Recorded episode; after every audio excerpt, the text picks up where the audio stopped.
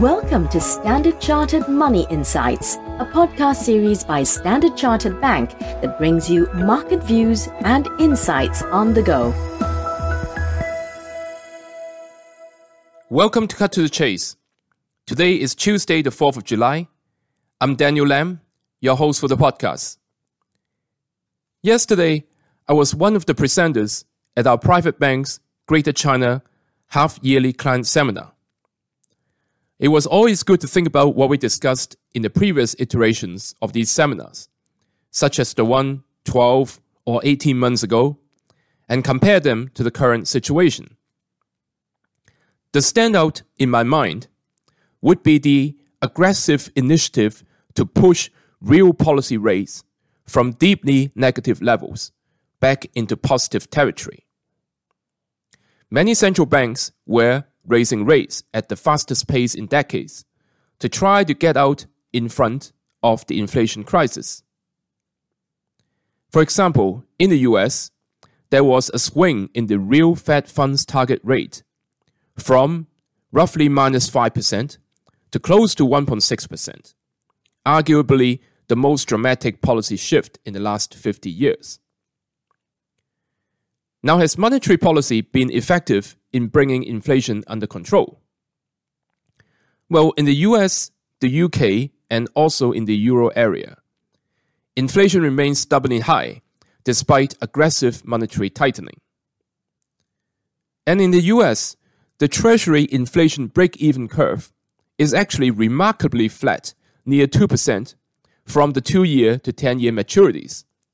So that reflects a high degree of confidence that the Fed has not only defeated inflation, but that future inflation will remain anchored.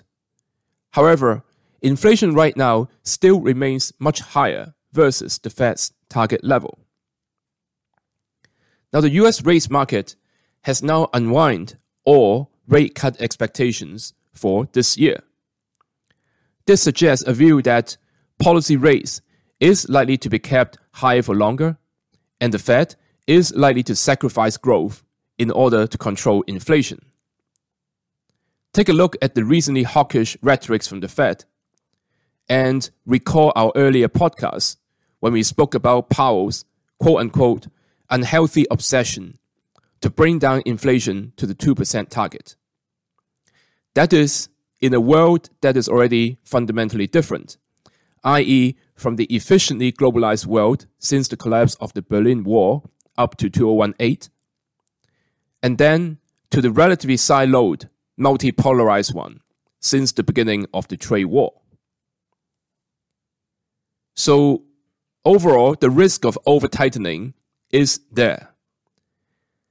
Therefore, make sure there are stabilizers in your portfolio, such as gold, which was what we discussed in the podcast yesterday, and focus upon high quality bonds which is likely to benefit from any pullbacks in yields that may occur from potential rate cuts in 2024, when the US economy is likely to enter recession. That is all from me for today. As always, if you enjoy this podcast, please don't forget to rate and like it. Thanks for listening, and we wish you a happy day ahead. You for listening to Standard Chartered Money Insights, a podcast series by Standard Chartered Bank. For more details on the latest market insights, subscribe to Standard Chartered Money Insights.